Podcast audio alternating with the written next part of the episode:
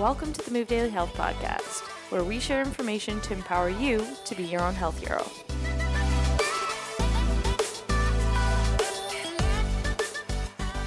Ladies and gentlemen, welcome back to the Move Daily Health Podcast. I'm Dane Wallace here again with Freya Spence, and our guest today is Professor Martin Gibala, renowned exercise researcher and author of The One Minute Workout. Martin is a professor and chair of the kinesiology department at McMaster University in Hamilton, Ontario.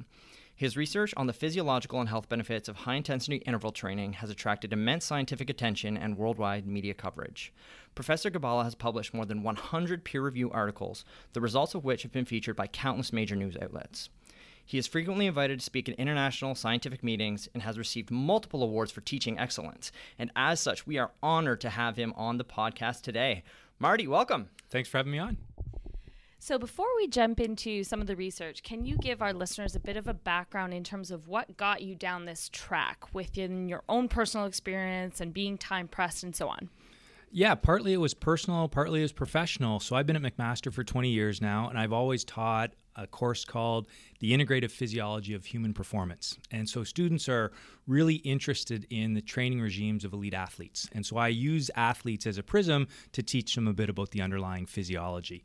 And so one of the things that I would ask students is why do these elite endurance athletes train by using these short, hard sprints? How does that make sense? And so that really resonated with students.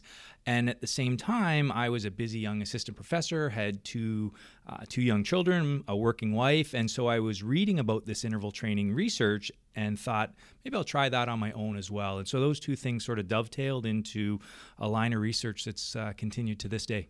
Excellent.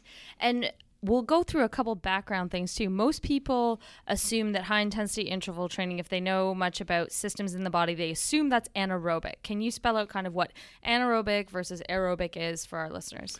Uh, sure. So basically, it comes down to how the body produces energy and whether you use oxygen or not. So there's many different fuels that the body can use. Sugars and fats are the primary fuels for most forms of that fuel most activities that we do if we can use oxygen, that provides a very efficient use of the fuel and it provides a lot of energy. There's certain fuels, a few sugars that we can use without the use of oxygen that can generate energy very, very quickly, but it runs out very fast as well and it's relatively inefficient. So that's that's the main difference between the two.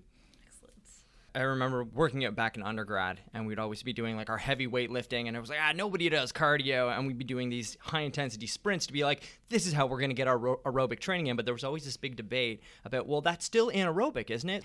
I think that's a misconception that a lot of people have.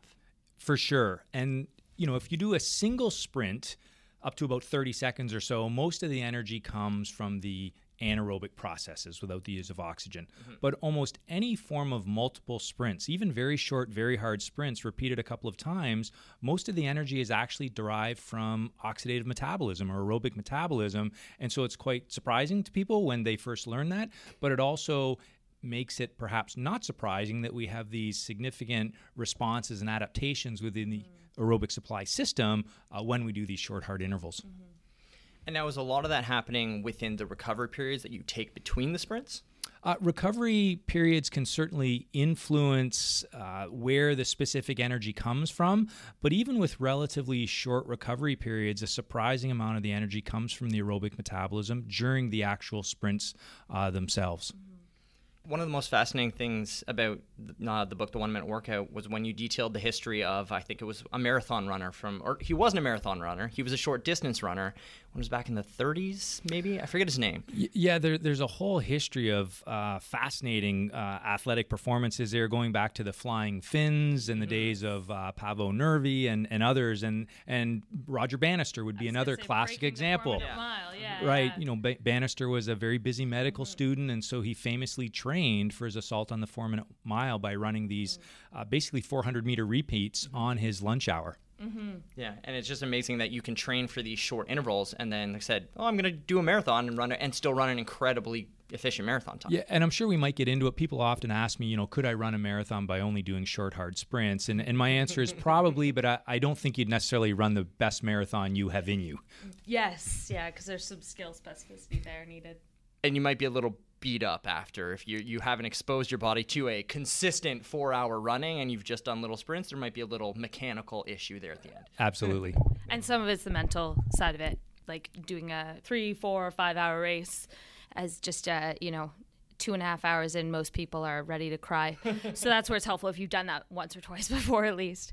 Now, um, if we go back to the beginning, one of the cool things about your book too is that you detail the history of hits, which is really neat because it's it was most often used in army training or elite athletes like there's a lot of of history behind that but the, in the lab even your mentor didn't actually think that there was a huge, huge benefit to it. Is that, oh, yeah, they're good, but not as good. And you found that the key factor was intensity. Can you talk a little bit about that? Yes. Yeah, so, you know, my bias uh, would be that how hard you work out matters more than how long you work out. Of course, working out at all is good. So if you're already doing that, that's fantastic. We talk about interval training, just expanding the movement menu, and so uh, you know, you know, let me just digress a little bit. I, I you'll often see intervals versus traditional cardio and people will set this up as as a debate and really try to demonize the other side and i, I don't necessarily have a lot of time for that um, you know if you should do what you like and enjoy and and because you're more likely to stick with it but when i'm pushed, uh, I would vote for intensity over duration or or volume, uh, just because I, I, I think it you know the physiological adaptations are are tremendous and it can be just a very time efficient way for many people to train and i think that resonates whether you're a highly trained athlete or whether you're a busy working mom who just wants to try and uh, stay in shape with relatively low time commitment yeah, I think that time commitment piece is really the key draw to a lot of the interval training stuff. But at the same token, I think a lot of people are almost intimidated by it because they hear intensity. And so somebody who might be a little overweight, they might not exercise at all, that might be even more intimidating than just saying, oh, I go for a run, I know I can do that. Whereas you're asking me to do a bunch of sprints. Well, I'm not fast. So is that kind of like an objection sometimes we hear with this kind of stuff? Yeah, I like to use the term interval training, which is really just alternating periods of more intense effort with periods of recovery. And in something as simple as interval walking counts. So just picking up the pace for a few light posts and then backing off. And so there's a tremendous range of intensities. People hear HIIT or interval training and they think it's only these all out as hard as you can go workouts. And so it's really an education of sorts uh, in order to highlight to people look you know interval walking counts and then the sky's the limit in terms of ramping it up. And this type of research has just been applied so widely now to individuals with type 2 diabetes cardiovascular disease metabolic syndrome. People don't need to be afraid of interval training. Obviously at the individual level it's great to get screened uh, but generally speaking people don't need to be afraid of interval interval training, and there's a type that is suitable for almost anyone. We like that you touch on so many different types of it, and that I mean, you've been studying this since what 2004 or like early 2000s. Yes. So since then, you started initially on the bike with relatively uh, fit mid 20s well, sorry mid 20 year olds but since then you've applied it to multiple different domains like walking's one of them but you've also done body weight exercises and then stairs. Am I correct in that? Y- yes, and and so in some ways, you know, to give credit where it's due, I think science, the scientific community, including us, we sort of rediscover interval training every few decades, right? If you look at the scientific publications, they date to the early '60s, and so I'm often sort of called the guru of interval training. I'm like, no, actually, there's been folks doing it for a while now, right? so yeah, it, it, exactly. And so uh, you're right, though. We started out with these tests uh, known as a Wingate test Wizards requires specialized equipment. You can think of sprinting on a cycle at a pace to save your child from an oncoming car. They're they're very challenging. And over time, we've tried to take interval training out of the lab and use these more practical strategies like stair climbing uh, that can be applied almost anywhere. They don't require specialized uh, equipment. And, you know, this goes back to the days of, of 5BX, which was a workout program uh, that was designed by uh, a former hockey player who became an exercise physiologist working for the Defense Department. And he was charged with keeping uh, airmen, it was all men at the time, fit on Air Force bases in the early 1960s. It was wild. Although you will, you do note that there are some exercises within the 5BX in case anyone looks it up that you shouldn't do, namely the sit ups and maybe the toe touches for time. Don't do those either, please. you, you, can now use a modified 5BX plan, and that's where you guys come in. Yeah, exactly. We're always progressing. We're always learning new things. Yeah. Um, and, and I love the the lamppost to lamppost thing, and I think the psychology of this is also very very important because again if you tell a new client that who doesn't do a lot of exercise you have to do these intervals and there's lots of intervals. Mm-hmm. It can be really intimidating but if you just tell them hey go for a walk. Walk really fast until you're kind of out of breath and then take take a break or take go slowly and then go again. And you wrote about this in your book and you're like hey that's interval training like you're doing it. So it's it's just that psychology of if somebody's like I can't go for a run I just get too tired I have to stop and it's negative, you flip that on its head, and then it's like, I'm just doing intervals. I can do anything. yeah, absolutely. It's a bit of a mind reset. Yeah. And for a lot of people, as you would well know, starting out, even the lowest intensity exercise, trying to sustain that for 30 minutes is very, very challenging. Mm-hmm. And so it's almost empowering to people to know I can take a break. That's okay. And you're like, yeah, you know, elite athletes have been doing that since the turn of the century. So. yes. Now, speaking of which, you have some protocols that are as short as eight seconds listed in your book, which is fascinating. And then you have other ones that extend three to five minutes. Can you touch on where athletes versus, uh, you know, your person who's just getting off of the couch may see benefits because obviously both populations have been proven to benefit from HIIT training, but they benefit in different ways. Yeah, and I would say all of those protocols could be applied effectively across the fitness range. The key, of course, is what's the absolute intensity that the individual mm-hmm. is working at. And when I give scientific talks now, there's a graph that I always show. It's from another group, but what it's depicting is an actual heart rate tracing of two individuals on the far end of the fitness scale doing the exact same interval training program, and that's four four minute hard efforts. One tracing is from an Olympic athlete, and one tracing is from a coronary heart disease patient. Obviously, the pace on the treadmill is quite different, but both the individuals are working at 90 to 95% of their individual maximal heart rate. And so it's a really striking example to people that, wow, you really can scale this appropriately. Yeah, incredible. And on that note, this is another thing that you do discuss in the book is how, how do you actively measure – how hard is someone working because with the Wingate test you can test the VO2 max, you can test heart rate, but these measures can be a bit misleading. So what do you tell people? Yeah, and so again it depends on the audience, right? If we have a highly trained athlete in who's really dialed into their fitness, they're going to want to know what zone am I in or maybe use lactate threshold or lactate testing or some sort of heart rate measurements to really dial it in. But for a lot of people, they don't have access to that and really don't care and and so bringing it back to a 0 to 10 scale can be really effective you know just using ratings of perceived exertion and trying to illustrate to people you know 0 is we're sitting in a chair right now uh, 10 is that sprint from danger pace or save your mm-hmm. child from an oncoming car and so in, in the book i tried to put protocols uh, this is a 6 out of 10 pace okay this is an 8 or 9 out of out of uh, 10 pace and so just that subjective ratings of perceived exertion can be really effective for a lot of folks.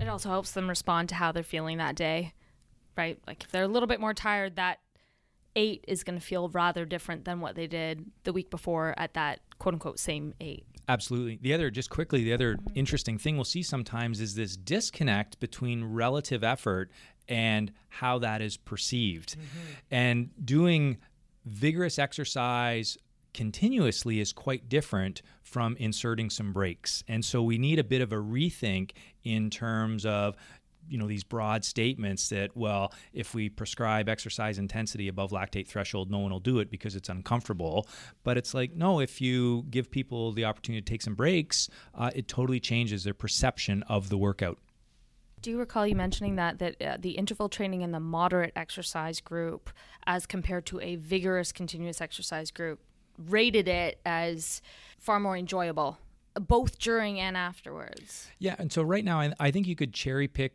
uh, the studies to yeah. make your case either way, and I think that's because yeah. people are complicated, but certainly some people like and enjoy interval training mm-hmm. more. Um, and again, the other analogy I'll use is there's only so many ways to jump on a treadmill and jog at a moderate pace for 45 minutes to an hour. Interval training, the sky's the limit in terms of, of variety. And so it just really expands that movement menu or the options to, to choose from. And some of us, you know, on a given day, you might prefer a continuous walk in the woods or you might prefer some short hard sprints and so again this siloing mentality I, I think there's little value there and it's really mm-hmm. just expanding it out some people are going to like and enjoy interval training more uh, and uh, and it's certainly a viable option for for a lot of folks Well, it goes right back to your point at the beginning. If it's something that they enjoy rather than dread, they'll stick to it. And that ultimately is what reduces all sorts of mortality risks. Yeah, I mean, for any exercise, whether it's working out or, or running, whatever, I think as coaches, as researchers, we want to make it as easy and enjoyable as possible. That's really the biggest barrier for people. It's a bit like you'll get the question, well, should I work out in the morning or at oh, night? Oh, that, right? Yeah. and it's like, well, yes, if you work out in the morning after you're fasted, maybe you'll burn a few more grams from fat. But if you are actually not a morning person or you absolutely hate morning workouts, that message is lost on you. Especially if you look at some of the circadian stuff that's coming out now, too, right? Like, it's just forcing yourself to operate uh, especially doing intervals or anything really active for some people just makes them feel really depressed and unwell. It's not worth it. Yeah. Yeah and with all the i mean there's so much research out there you can just it can be just paralysis by analysis right? So it's try not to worry about the fine print is we know that exercise is good. So find uh, find a dose find a type and just work it in when you can do it right? And i think that's a big message that you try and tell people. Yeah agree. And you know we do all of this neat what i think is neat physiology stuff but my colleagues who are exercise and health psychologists, their some of their work I think is most important because they're talking about how do we, you know, things like exercise adherence. How do we motivate people to exercise over the the long term, and what are some strategies that we can use in that regard? Actually, on that note, you mentioned uh, two things. One was movement snacks, but then the other one is just introducing the lowest dose to try to kind of hook people in. Can you elaborate on what you mean by movement snacks for the people listening? Yeah, so exercise snacks, it's it's not a coin or a term that we coin, but we've recently started referring to sprint snacks. And you know, snacking we generally think is is uh, is not great for us, but exercise snacks uh, are really good for us. And so really, that's just this idea of bite size. Uh, small time commitment exercise that you can sort of fit in anywhere. And so you know we have we hear these messages well take the stairs when you come to work in the morning or take the stairs at lunch. We've actually tested that in the lab. And as little as uh, a 20 second burst of stair climbing. That's a few flights of stairs in the morning, at lunch, and before you leave from the day. If you do that a couple times a week, after a couple of weeks, you can see a measurable improvement in your fitness. And so, again, just these strategies to build exercise into your day. For a lot of folks, they think, if I don't have an hour in the day, it's not worth working out. And so, again, it's a mindset change. Even as little as a minute or so can be really effective. And that reminded me of one of the things I enjoyed the most from your uh, your recent MOOC. Um, I'll let you explain that term in a second. Um, that you did with Stu Phillips. I think it's called hacking exercise, and you gave the example of wringing a sponge out into a bucket. And it's just to say, like, exercise and the benefits of it are kind of like a sponge. The first time you wring out a sponge, you get a ton of water out, and that's kind of like exercise. Do it for a minute. You're gonna wring out the uh, like the most of the benefit you're gonna get from it, and of course you're gonna keep wringing out some more and more and more the more you do it. But that first little bit, dipping the toe in the water, just getting it started, is the biggest effect. So can you elaborate on that a bit? Yeah. So just quickly, uh, a MOOC is a massive open online course, uh, and so Stu Phillips and I, uh, with um, expert colleagues at McMaster, have created this uh, freely available online course. It's about 25 five five minute modules that's designed to give people exercise hacks, how to fit it into your day, what's a little bit of the underlying uh, physiology. Uh, the sponge is Stu's analogy, and it's a really good one. And you're right. It's this idea that you can get a lot by doing a little, and then there's diminishing returns after that. You know, the old question, how many sets of bench should I do, right? Mm-hmm. well, if you do one set of bench, it can be pretty effective, right? Three sets, you're probably going to get a little bit more, but it's not linear. And so, again, it comes back to this idea that uh, a lot of bang for your buck with uh, relatively small time commitments can be really effective. That's great. And so let's just take a little a little uh, sideways tour here. Um, so we know that there are great health benefits from high intensity interval training. Um, we know it can help you lose weight. How is this relevant to aging populations?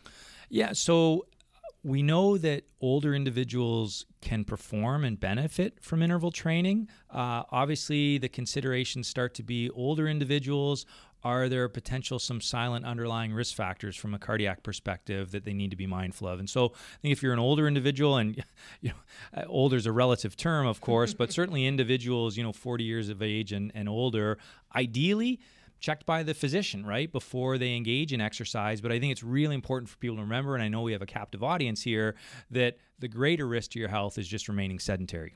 And so for my book, I interviewed an individual named Paul Thompson, one of the leading uh, cardiologists, exercise cardiologists in the world, uh, and he made the point, you know, look, if if you're an older individual, you probably want to start out doing a little bit of moderate stuff, but if your choice uh, is HIIT or doing nothing, he'd advocate for HIIT. Uh, and so again, I think we just got to be smart uh, as you're as you're getting older, manage some risk a little bit. The other is uh, musculoskeletal injuries, and this is where the type of interval training really comes into play. you know, if you have some joint issues, then pounding out the track is probably not going to be your best call, but certainly you can ramp up intensity with rowing, swimming, cycling, lots of different ways to do it. So uh, I think this is where the help of you know a, a, good trainer, a certified exercise professional can really help you there in terms of guiding you in what choices might be appropriate. Yeah, which ones?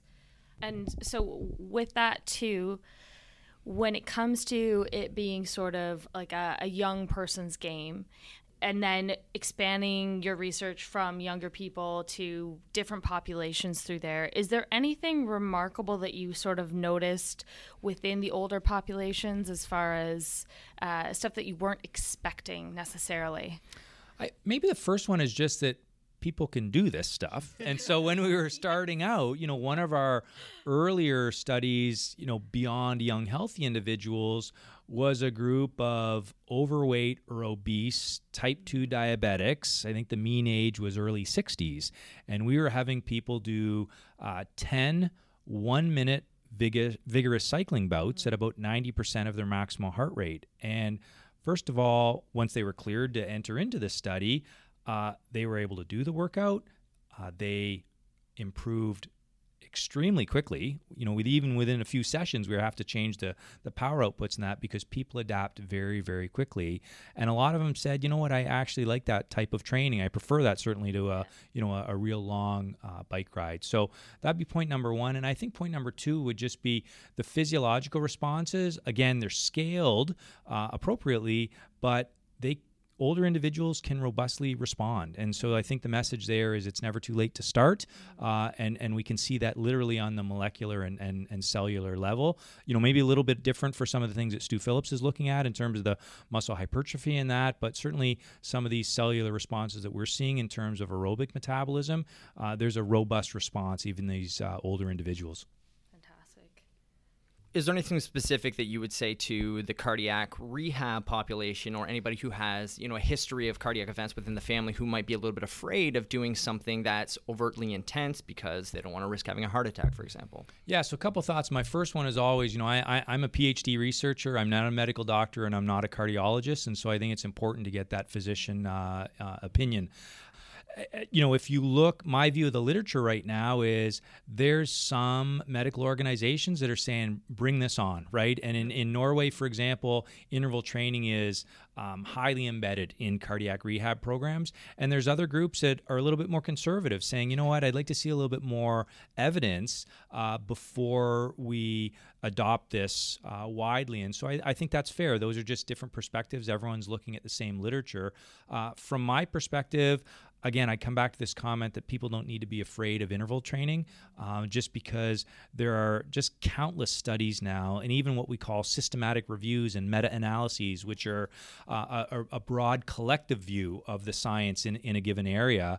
Um, one of the biggest benefits for interval training is that it's better for improving cardiorespiratory fitness. So that's the cardio health that we traditionally think about. It reflects the underlying ability of the heart, the blood vessels, lungs to transport oxygen through the body. And there's just multiple, multiple systematic reviews now saying when you compare on an apples to apples basis, so a given dose of exercise, intervals are better than continuous training uh, in individuals with cardiometabolic disease, heart disease, type 2 diabetes which is really quite fascinating. You looked at at one point in your research um, why that was the case. Can you talk a little bit about what you discovered there? Yeah, why in terms of why was it having such a big bang for buck? Y- yeah, and and so you know, if you go back to first principles, so what you know, what is cardiorespiratory fitness? Well, it's an objective measure of the maximum rate of oxygen transport and utilization in, in the body. Uh, we measure that objectively by using a maximal oxygen uptake or VO2 max test, uh, and it's dependent on a lot of underlying complex physiology. But you can imagine either your muscles get better at using the oxygen that's delivered or your cardiovascular system gets better at delivering the blood and oxygen. And it's really a bit of a debate right now. Uh, certainly, muscles respond very robustly, and so there's evidence of a, a, component of, of muscle called mitochondria. This is a network that uses the oxygen to produce energy. We see mitochondria remodeling very, very quickly. The cardiovascular side, it's uh, in some ways it's a little bit more challenging to to study, uh, and so there's less evidence that of, of heart remodeling. But this is a really active area of research, uh, and it may be that at least initially you have rapid muscle adaptations, and the cardiovascular system sort of lags behind a little bit, which is opposite to what we typically see happening with traditional endurance exercise, where we can see very rapid cardiovascular changes. So if you're a physiologist like me, this is, you know, you're really interested in basic mechanisms. And so it, it keeps you really interested to try and help sort this out a bit. Yeah, interesting. No, it really is. Yeah, that's. for those out there who are not entirely sure, what is the mitochondria? What does it do? I mean, these are the powerhouses of our cells. These are how we do basically anything. and so, when you have more mitochondria or stronger mitochondria, you are able to do more things and you're able to do more things more easily. That's basically a high level overview of exactly, you have more energy. And it, seemingly now with all the research coming out, it's almost every chronic disease out there can be related back to sick or poor mitochondrial health. So if you can have this type of exercise that is building more of them or helping you repair older ones, I mean, it's such a massive tool for somebody to have in their tool belt, and it's something that more and more I've been getting to use with a lot of my clients. Yeah, certainly you're right. You know, mitochondrial dysfunction is implicated in a lot of diseases. Obviously, these all have complex etiology and multiple mechanisms and that. But for example, generally people who have uh, type 2 diabetes have a lower mitochondrial content. Now, whether that's cause and effect or correlational, uh, you know, again, it is a debate. But the point is that uh, low mitochondrial capacity is associated with many of these uh, chronic uh, diseases, just like low cardiorespiratory fitness is associated with your risk of developing cardiovascular disease uh, and, uh, and frankly, a higher risk of dying from all causes. And so, if you can move either of those needles, the cardiovascular capacity or mitochondrial content, generally it's going to be a good thing for you. Big time. um, now, Thank you very much. I do need the mic. So, with all that said, with the attention and, and the amount of time that has been spent in this field by yourself and by other labs, do you see the needle in terms of physical activity guidelines moving? Because right now it's 150 minutes per week total that they want people to commit to. We know that that can be done a little bit less, but it would be nice to see that included. Yeah, and I, I, get that question a lot. Why don't we see interval training in the public health guidelines? Uh, for my book, I interviewed some of the folks that literally write the public health guidelines uh, in the U.S., and and so I, I, can appreciate from their perspective the level of evidence that you want to see. And so generally, the level of evidence is if people do this amount of exercise, they will die less, and they will develop cardiovascular disease less. And right now, the interval training research from that lens is is not really there. You know, we mm. we we're showing all these great physiological benefits, all these health related markers, but we don't necessarily have the grade A evidence that the people that write the public health guidelines would like to see. To use a pharmaceutical analogy, I'll, I'll sometimes say, you know, if if the current public health guidelines are the drug of choice for this condition interval training it's like the new emerging drug on the market showing a lot of promise in early phase trials but we don't have these large scale long term randomized clinical trials comparing intervals versus uh, the traditional uh, uh, approach mm-hmm. you know the us guidelines were just recently updated one small change was that they eliminated the previous requirement that exercise had to take place in bouts of 10 minutes or longer because really that wasn't substantiated yeah. by scientific evidence and it fits with some of the snacking research yeah. that's coming out I would like to think eventually you might see a recommendation that says something like 150 minutes a week of vigorous, or sorry, 150 minutes a week of moderate, 75 minutes of vigorous, or Yeah. 30 minutes of intense intervals uh, will will fit. Last point I would make is that for say you play ice hockey, typically you're on every third shift. Is that 20 minutes of intervals or is that an hour workout? And when I asked uh, some of the folks that write the public health guidelines, they said, no, no, that would count as an hour because you're working so hard during the uh, intervals, the recovery periods count as well. So if that helps you to get to your 150 minutes a week, go for it. Yes. At the sports clinic I worked at, we had a competition where for I think three months everybody accumulated all their points towards activity, and so every half hour counted for say one point. Um, but the only thing that you couldn't get points for, uh, sorry, that you got half points for were things like restorative yoga. Or, you know, floating in a sauna. Everything else had to be above a certain threshold to, to count. Now, you can correct me if I'm wrong on this, but I think some of the early returns of your research showed that men responded more favorably than women did to interval training. Is that correct? And has there been any new research on this? It is correct in like everything in science it's a bit debatable but certainly in our own research we found that in some markers more related to carbohydrate metabolism or how well muscles took up glucose for example we saw some subtle differences between men and women. Uh, as we've pursued that um, we're seeing less of a difference. And and sometimes it depends how are you measuring? Are you looking at the acute response to a bout? Are you looking at a more prolonged bout? Uh, suffice to say it remains an active area of interest for our research group as well as others. It also depends a little bit how do you compare men and women right? And so uh, you often want to compare based on their fitness relative to their fat-free mass. And so you know get, getting into the weeds a little bit but if you really want to tease out are there biological sex differences how you design your experiments and actually make the comparison is actually uh, quite important. There's there's probably some small subtle differences in, in certain markers but the bottom line is that both uh, men and women robustly respond to interval training and it might even be more there's to my mind, there's more inter-individual differences in responses regardless of biological sex. Uh, you know some women are going to respond robustly some women are not just like some men and women or some men are, are as well. Yes, yeah. And and uh, now there's the debate about whether women are better at ultra ultra ultra distances. They're trying to see if like okay, maybe if you push it past that 150 miler, is that where it sort of evens out? And I, I think that debate's going to go on forever. well you know it's uh, to touch on that it's one of the things that i include in that integrative uh, course that i mentioned at the outset and you know long distance open water swimming is actually one of the areas where some of the world records are higher in in women and there's some good physiological reasons for for why that might be. Uh, you know some of the things that are generally seen as a disadvantage on land higher obligatory body fat and things like that are actually an advantage during long water swimming especially cold water swimming. So again it depends how you compare right was going to say not this female. Cold water swimming's like kiss of death for me. I always joke that any swim workout for me is an interval workout because I'm not technically very good. And so you swim a few lengths, you huff and puff, and then you do it again. See, we actually go swimming once or once, at least once a week, once week, once, yeah. once or twice a week.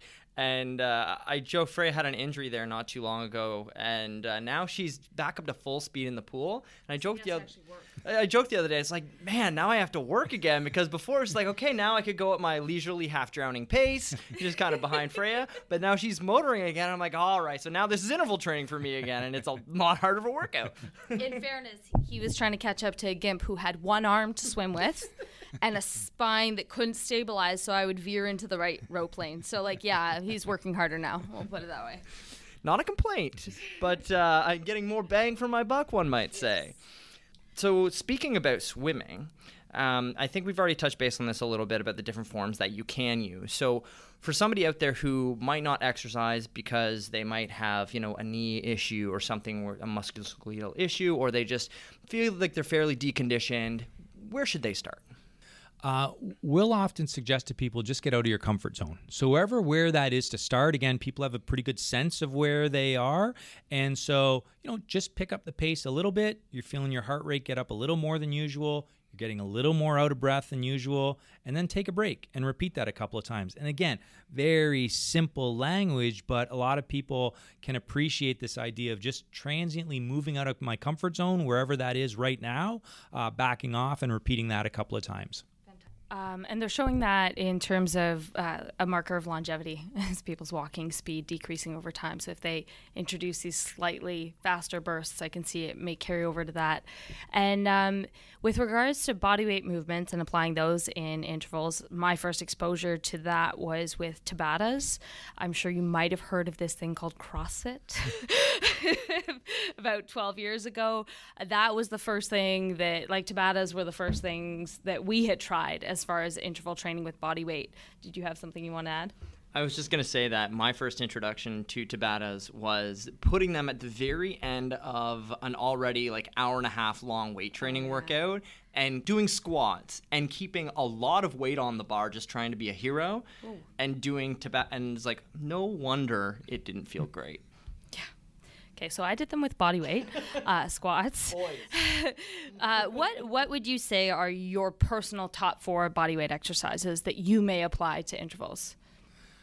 Uh, push ups, air squats, uh, pull ups if you can, and maybe some sort of lunge type movement. Uh, you know, I'll get criticized for not saying burpees because uh, I was I was asked one time in an interview if you could only do one exercise, what would it be? And my vote was for burpees, uh, just because I think it's a fantastic exercise, but pretty challenging over the long term. But I, I, on the spot, those would probably be uh, the four. Of course, you know, multi joint movements. You can pretty much mm-hmm. do them anywhere. Of course, body weight style, upper and lower, and uh, arguably functional movements as well push pull, unilateral balance, all things that people should be concerned about within their training.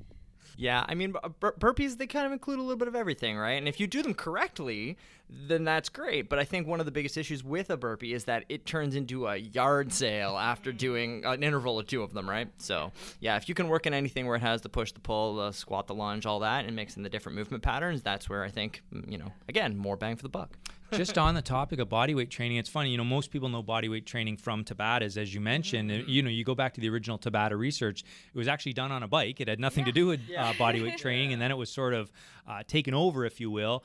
Um, but now there's a resurgence of scientific interest in bodyweight style training, uh, and I'll, you know, often uh, make the point. I, I, I it's a re- really great hybrid style. You know, you're not going to get the cardio benefits that you if you only did exclusively yes. cardio, uh, and you're not going to get the muscle mass and strength gains if you did heavy heavy strength training. But it's a great middle ground exercise, and again, you can do it anywhere. No specialized equipment, uh, effective for both strength and cardio development.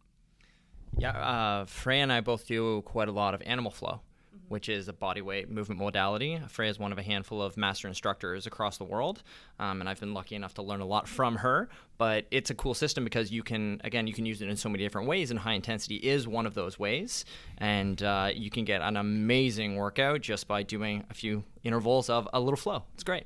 Absolutely, and again, you know, uh, so many different options to choose yeah. from, oh, right? So, so. Yeah. that's why we always say there's all. If you don't like this, it's okay. We can find something else. Like there's always something else that we can uh, find that we can enjoy. What keeps you driven? you know the the scientific curiosity, the innate scientific curiosity. You know, we're really lucky and privileged mm-hmm. to be university professors, right? There's not a lot of jobs where you get to come to work and pursue questions that are of interest to you and, and I get paid to do that, which is really really cool. Um, you know, since uh, early university, my early actually I so I was going to be an architect. I was accepted into architecture school out of high school. I had a very influential uh, grade 13 at the time teacher who was doing triathlons, and he got me interested in fitness and physiology, and it led me to human kinetics at the University of Windsor. And, and so ever since then, I've been able to study uh, exercise physiology and using exercise to try and understand the limits of, of the physiological systems. It's, it's just, uh, it's fantastic. it's true. It is really cool. You get to just be curious and ask questions every day. All right. Uh, we have a few final wrap up questions. These are ones that we ask every single guest, so the listeners know to impact Get these. Ready. So, uh, with the very first one, What is the most impactful book that you've read in the last year? Just we love asking academics this because it's like Yeah, I'll. I'll uh, this is my first time. I'm going to take the mulligan here.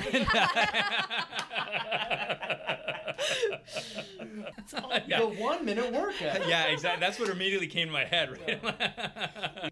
Next questions, Yeah, and then maybe we'll come we back. could- Um, what is your better for now. non-negotiable self-care tool or habit? It's got to be exercise, physical activity. Make sure you're getting it in, hundred percent. Yep. Awesome. We're big fans of that. And is that do you do you have a, a routine or is it like your schedule's kind of all over? You just get it in when you can get it in. quasi routine. So pretty much do something every day, generally switching between body weight style interval training. I have a classic uh, garage gym in my basement though, Nice. right? And and so power rack, pretty fundamental stuff, right? Uh, and then uh, cycling is my go-to cardio workout. Just uh, I, I can't run anymore, uh, and and so I do a lot of interval cycling. Uh, I play hockey, ice hockey once a week. I'd like to play more and, and, and be better. So I, I, I think if you looked at my weekly routine, it's pretty similar, but I'm not so fixed in terms of uh, when I do it. You know, if it's a busy day, I'll get it out of the way in the morning. Uh, I can also go home late at night and uh, and do it. That's different from my colleague Stu Phillips. Who has to work out first thing in the morning, or as he puts it, the battery drains through the day. And if three o'clock comes and he hasn't worked out, it's not happening, right? Yeah, Freya's more like Stu and I'm more like you. I'm like I can get it in. By in. noon, I'm like buzzing. I can't even focus. Yeah. Yeah, and again, everyone's a little bit different. Um, so, kind of in that same vein, if you had five minutes with someone, what one thing would you try and impart to help them with their well-being? again, I'm going to sound like the broken record here, but I, I think I would convey to them the importance of fitness. So, this fitness, it's this thing, cardiorespiratory fitness, it's really linked to your risk of dying and developing all these diseases. And it's really important for health span. We worry so much about lifespan, but fitness allows you to live close to the ceiling for as long as you can. And so, your period of time when you're debilitated it's it's very short at the end. It's not starting when you're 50 years old and you live for 30 or 40 years you know in in a very uh, limited state. So exercise it's not a panacea for everything but it's pretty darn close in terms of things that it can do for you I absolutely love the term health span. I was having this conversation with a client just a few days ago, and he was commenting on the healthy habits that I have and why I do what I do. And I said, It's not so I can live forever. I know I'm not going to live forever, but I want all of my years to be valuable. And to me, that's my driving force. And I think that's something a lot of people don't really think about. They think there's, it's just we're trying to live as long as possible. It's like, no, we're all, we're all going to go at some point. You just want to make sure that you can enjoy every breath that you get.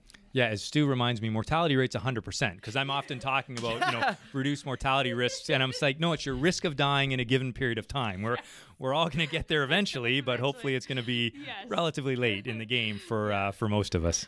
Yeah, one of my aunts had a, she she would say there are only two things in life you should do. So we're all uh, pretty type A kids, so she would help us out in that manner. And the second of those two things, the first one is totally out of your control, and the second one of your two things is also out of your control, but it, you, you should die. She's like, at some point, you should die. So make sure that the in between of when you're born and when you die is is some stuff that you know that you understand the gray zones that are in there. There's no should. And you know, just that idea of fitness, so many people focus on weight loss, and I get it, right? We all want to look good and and and look good in the mirror at the beach, but um, fitness it's so much more important than body weight in terms of health effects and much more attainable and much more easy to move the dial with uh, some some fitness than you know trying to lose massive amounts of weight which are clearly just so challenging for a lot of folks and so again an empowering message is worry a little bit less about the number on the scale worry more about the fitness side of it Yeah. Yeah, and you feel better too. And like the number on the scale, people can drop a lot of weight and feel like crap, and they're technically their their health markers are worse, and it's very easy to lose sight of that with everything that we have online with social media, which is not ideal. Which brings us to our last question, actually: Are you on social media? Not as much as my colleagues do, Phillips. Uh, uh, I do have a website, uh, martingibala.com, where people can go learn a little bit more uh, about my book, about our research, uh, about other uh, podcasts. MOOC. about the MOOC. Uh, and uh, I am on Twitter Twitter uh, at Gibala M. You can find me uh, find me there. Okay, we'll link it all in. Great. Well, man, I think we packed a lot into uh, that was about 45 minutes we packed a lot of questions a lot of answers into that so i guess thank you thank you so much for having us here this is our second time to mcmaster university to uh, interview somebody here so it was uh, great to speak to you and uh, well thanks stu for uh, sending along your contact information and uh, just thank you again for making the time we really appreciate it and it every time we have been here makes us want to come back to school because it's exciting appreciate you making the trip and having me on all right marty talk to you later we hope you enjoyed our conversation. To hear more, head on over to Stitcher or iTunes and subscribe to the Move Daily Health Podcast. And don't hesitate to leave us a review. Thanks for listening.